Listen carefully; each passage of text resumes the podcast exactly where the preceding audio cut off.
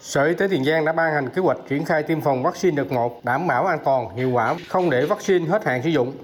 Theo đó, số lượng cá nhân được ưu tiên tiêm vaccine phòng COVID-19 đợt 1 là 9.600 trường hợp. Đó là những người làm việc trong các cơ sở y tế, người tham gia phòng chống dịch, thành viên ban chỉ đạo phòng chống dịch các cấp,